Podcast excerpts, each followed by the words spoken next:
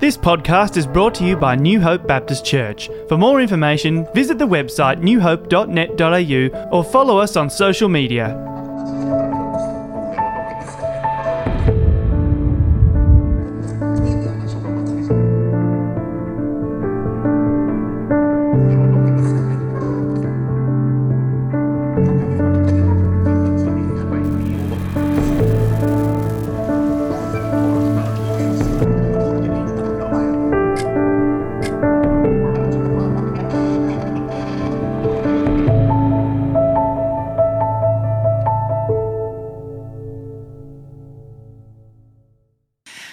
Morning. It's a delight to be sharing with you around God's Word this morning, and a particular good morning to those that are joining us online today. I often think that the Psalms are kind of like messages in a bottle that from God that wash up on the shore of my life at exactly the right moment. I was reminded of that image again just this morning before the service, where someone came and shared with me that during the week, um, one of their loved ones had received some dev- devastating medical news. And it was reading Psalm 90 in the WhatsApp group and listening to a number of your reflections that were the source of profound encouragement to them this morning. And I experienced that same dynamic myself in thinking about coming to speak to you about Psalm 90 this morning, I realized that I find myself currently stuck in a perpetual battle with time. I'm always looking to make the most out of time or to squeeze the most into time that I possibly can. You see, when it comes to time, there is the reality of what is, and then there's, of course, how I would like things to be. I don't know about you, but I would really like to feel that there is enough time for me to do all the things I feel like I have to do. I'd really like that each morning when I wake up and my feet hit the floor, that I didn't already feel like I was behind before I'd even taken a step. I'd like to believe that if my goodness, I could just make the right plans, that somehow my future would unfold like some gorgeous straight line in front of me. I would really like to believe that self discipline combined with a really smart group of productivity hacks bathed in a bath of prayer would deliver me from this decision fatigue that I find each day as I'm trying to respond to endless unexpected problems that arise, recalibrating, course correcting as all of the stuff unfolds that I wasn't planning for. But sadly, time doesn't offer us any of these guarantees, does it? This week in the psalm that we're reading, Psalm 90, it invites us to wrestle with many of the inconvenient truths about time. That there might not be enough time for you to get all the things done that you think you need to or want to get done. That unlike your favourite streaming service, time doesn't have a pause button. You can't just set some time aside and use it later. Time keeps unspooling endlessly before us, filled with these extraordinary surprises, stubbornly resistant to all of our attempts to control it.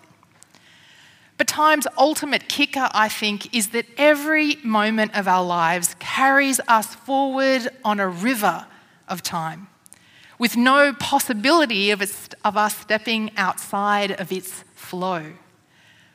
And you know that river of time? It only flows in one direction towards our inevitable death, which, to make matters even more tricky, could actually arrive at any moment. I remember being utterly appalled when my dad, somewhere in his 80s, began ending every meal he ate with these words Well, one more meal closer to death. I was thinking about that this week as I read our psalm. Perhaps actually that was his way of connecting with this central message of Psalm 90, neatly summarized in verse 12. Teach us to count our days, that we may gain a heart of wisdom. Perhaps my dad would say, Teach us to count our meals, so we may gain a heart of wisdom. Psalm 90 is the only psalm in the whole of the, the Psalter that's dedicated to Moses. It reads a prayer of, uh, of Moses, man of God. Dedications like this signal to us, the reader, that there's something of a connection to the person or to the story or to the circumstances of their life that fits with the theme of the psalm. Of course, there's absolutely no saying what that is for sure, and everyone has their opinion. And I've been particularly fascinated by your opinions about that as I've read the WhatsApp group this week. But here's what the naming of Moses evokes for me. When this psalm was written, the temple in Jerusalem had been destroyed. Israel had lost its own king and was in fact suffering under the occupation of a foreign power. In other words, Israel is precisely back where it was at the time of Exodus, waiting on God to save them. Now, I'm sure that in this kind of situation, this is the kind of situation that would cause many of us to lose our perspective, I think, particularly as our impatience and our intolerance for our current circumstances begin to grow. I mean, the longer this kind of stuff goes on, the harder it gets, doesn't it? And the longer it goes on, the more we feel the injustice of it, that our lives should not be like this.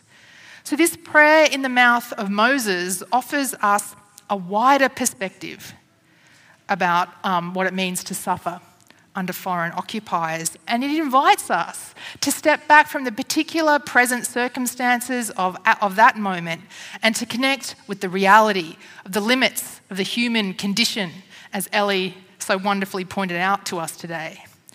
As Moses can attest to in his own life, both in suffering and in prosperity, our human frailty remains. Living under the tyranny of Egypt, or taking that long walk to freedom through the wilderness makes absolutely no difference to the fixed limits of the human condition. So there's, there's this great irony that in response to very hard times in the life of Israel, Psalm 90 seeks to console us, to console uh, Israel by reminding them that don't worry about your suffering because death is just around the corner. It's not unlike, I think, that iconic moment in that movie Crocodile Dundee, where in response to a penknife being produced on the streets of New York, Dundee says, That's not a knife, now this is a knife. You think this present moment is bad? You think you're suffering? Well, just wait until death comes. Let's listen to the first 12 verses of Psalm 90.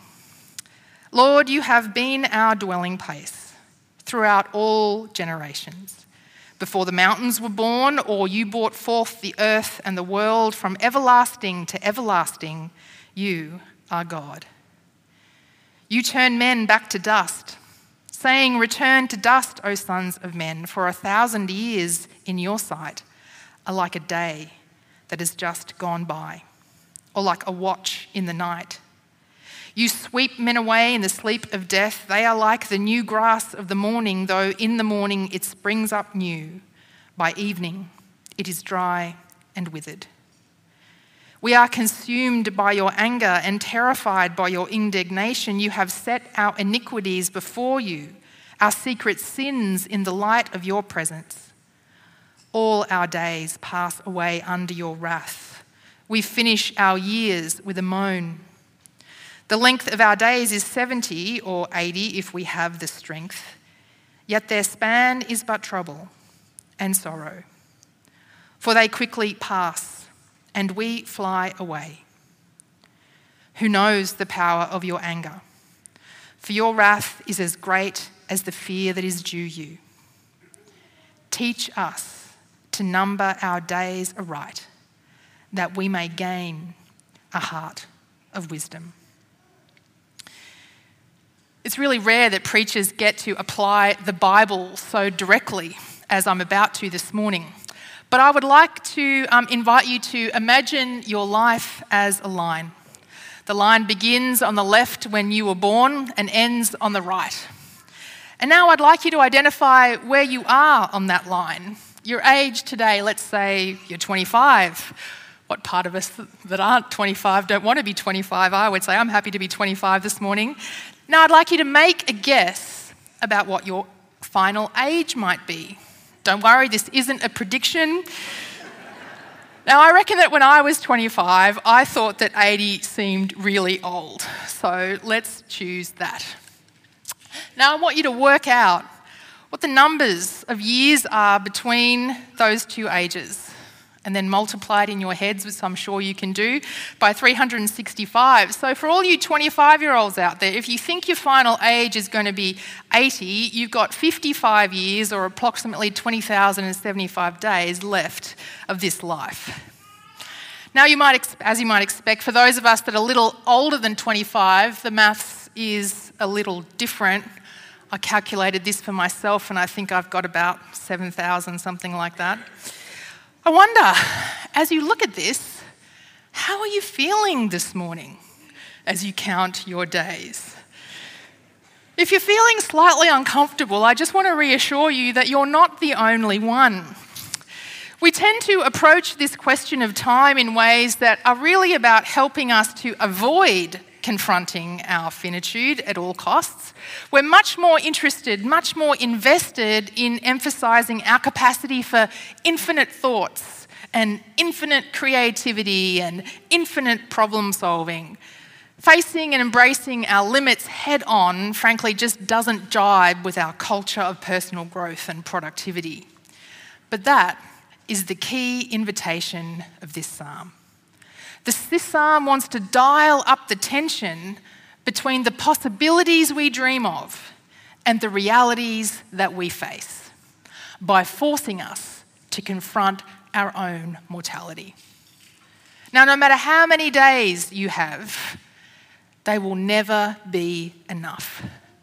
You will never have enough time to do everything that you hope, wish, and dream to do in your life. That is just how it is.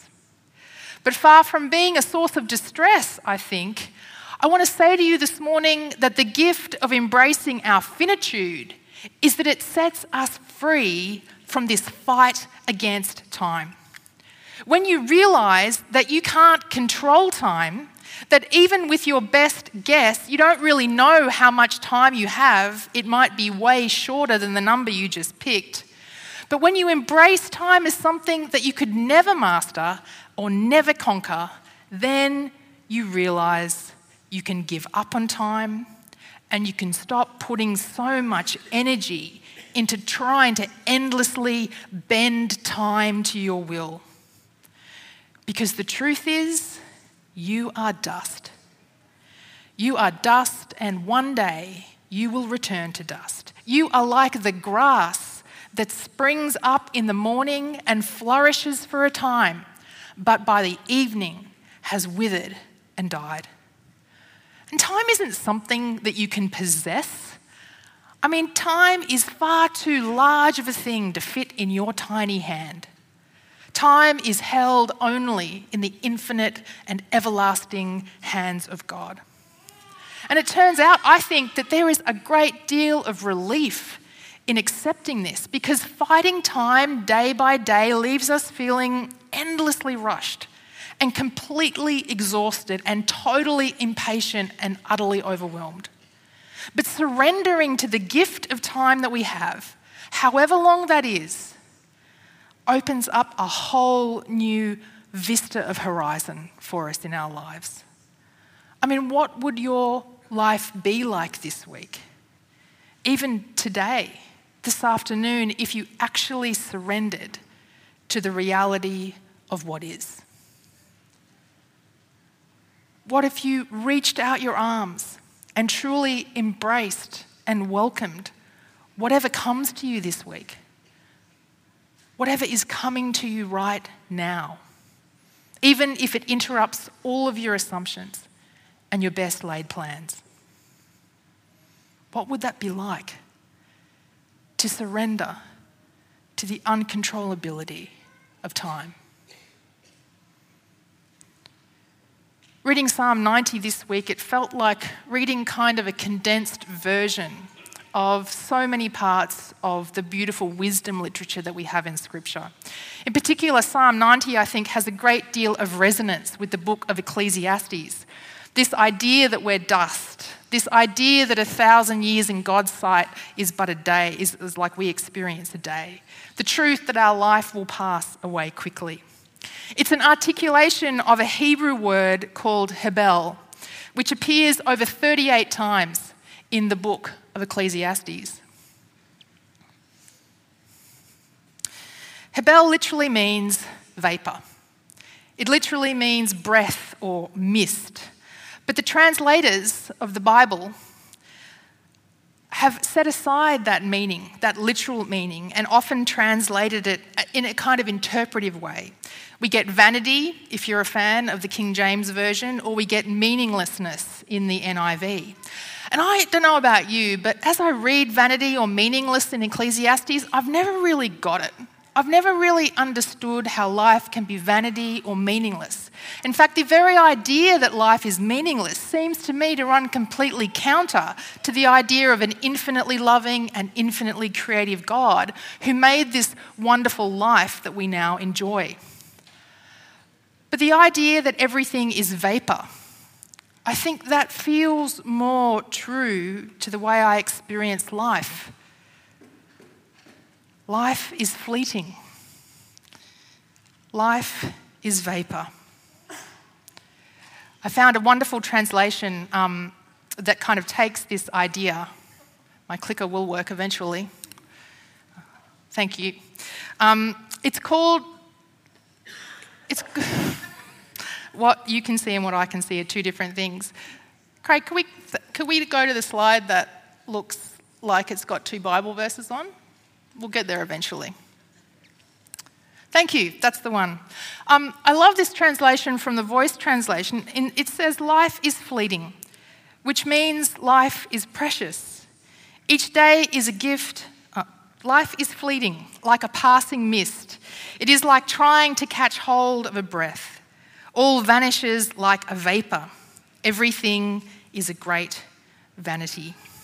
So, if we put these two slides together, we get this life is fleeting, which means life is endlessly precious. Each day then becomes this extraordinary gift that we should treasure like a precious jewel. Therefore, we should count our days. Because counting our days isn't just a matter of mere calculation, it's a matter of valuing.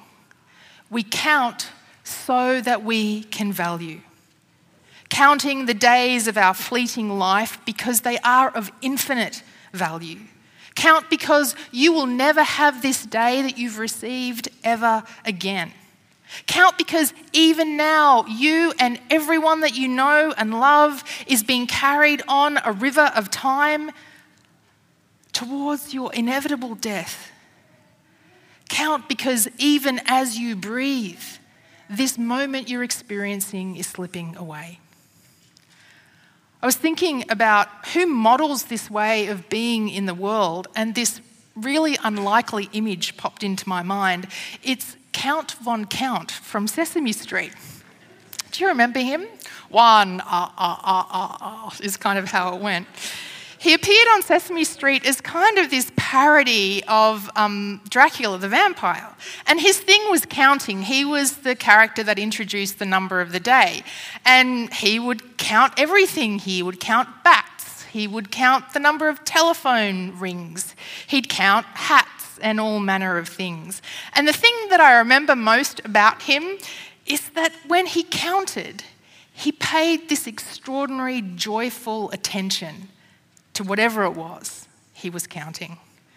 When he counted the bats, he called them beautiful. As he counted the rings of the telephone, he, he praised the musicality of the phone. As he counted the hats, he praised their practicality. Counting for Count von Count was this form of extraordinary joyful attending, of noticing, of appreciating the thing that he was accounting.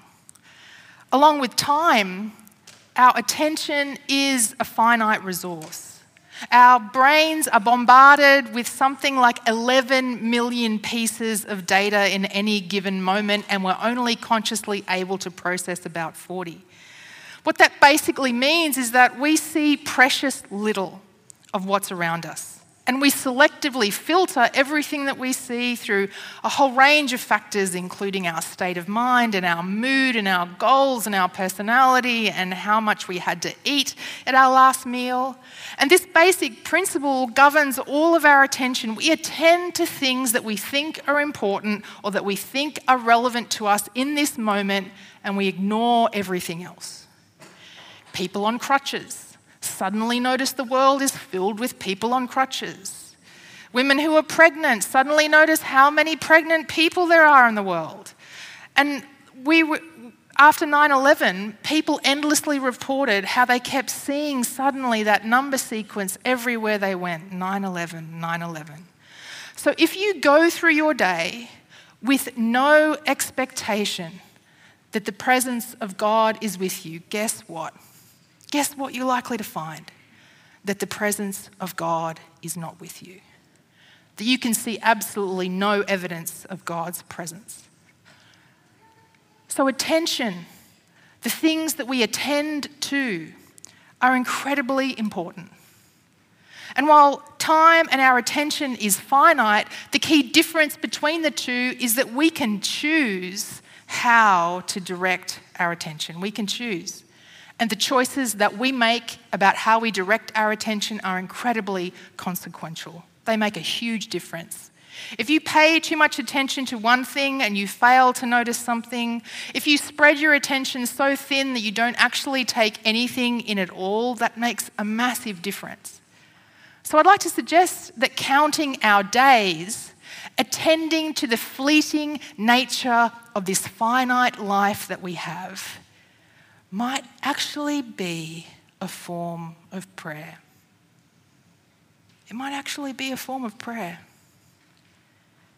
It's the kind of prayer that isn't seeking to get God's attention with an endless to do list, but the kind of prayer that opens ourselves up to God attending to us.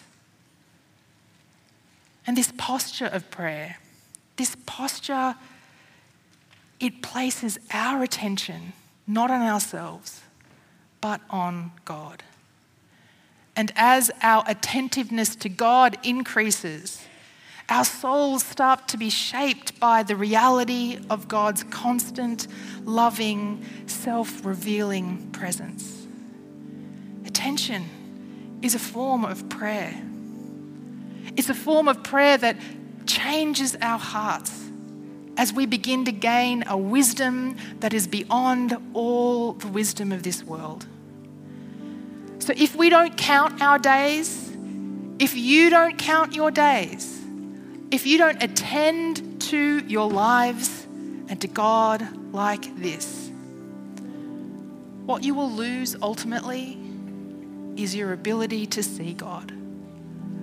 What you will lose ultimately is the ability to see the value in your own life. You will lose seeing God's love profoundly at work in your life and in the world. You will fail to notice those transformative moments when the Spirit is quietly whispering in your ear. You'll fail to see the way that God is changing the circumstances of your life and using the people and the events that He places in such a surprising way in front of you to change you, to grow you, to love you. Ultimately, what you will lose is the ability to see God at all. You see, the kind of attention that's required for this kind of prayer isn't the kind where you've got to scrunch your face up in concentration and find exactly the right words. Simply the practice of opening yourself to whatever it is you might be encountering, whatever is present in this moment and the next and the next and the next. So that day by day, in the midst of the river of this wonderful life, this difficult life that you've been given, this fleeting life that you have, you might truly appreciate appreciate the gift in your hands. So my prayer is on this long weekend that you might experience this coming week. This coming week, where you will yet again fail to implement all of those fantastic pro- productivity hacks you think you are going to save you, where you will have your derailed plans absolutely turned to mush. And I guarantee you will not get to the end of that to do list that you've already got forming in your head or perhaps sitting on your phone. But I pray that you will give up all of your efforts to seek to conquer time this week. I pray instead you might take up the practice of counting your days, of breathing in the gift of the fleeting moments that you've been given this week, so you may gain a wise heart. Let's pray. Loving God, as we stand in the river of time in this very moment, we do just that. We open ourselves to your spirit. We long to hear, God, what it is you are saying to each one of us this morning. And so we welcome. We welcome you and your presence. We welcome the circumstances of our lives as they are even the, even the ones we wish you would transform. We welcome everything that comes to us today because we know contained within it are the seeds of redemption, that you are the one who can take everything and turn it towards good. So we pray, Lord, this morning that you would help us to let go of our desire for power and control that you'd help us to let go of our desire for affection and esteem and approval and pleasure. That you'd help us to let go of this incessant desire to secure ourselves. That we'd let go of our desire to change any situation or condition or person. And we open ourselves. We open ourselves to the love and the presence of your action within God of your love and grace poured out for each one of us today. We receive the gift of this fleeting moment. We receive the gift of this life. And we give it back to you for the sake of your glory. In Jesus' name we pray. Amen.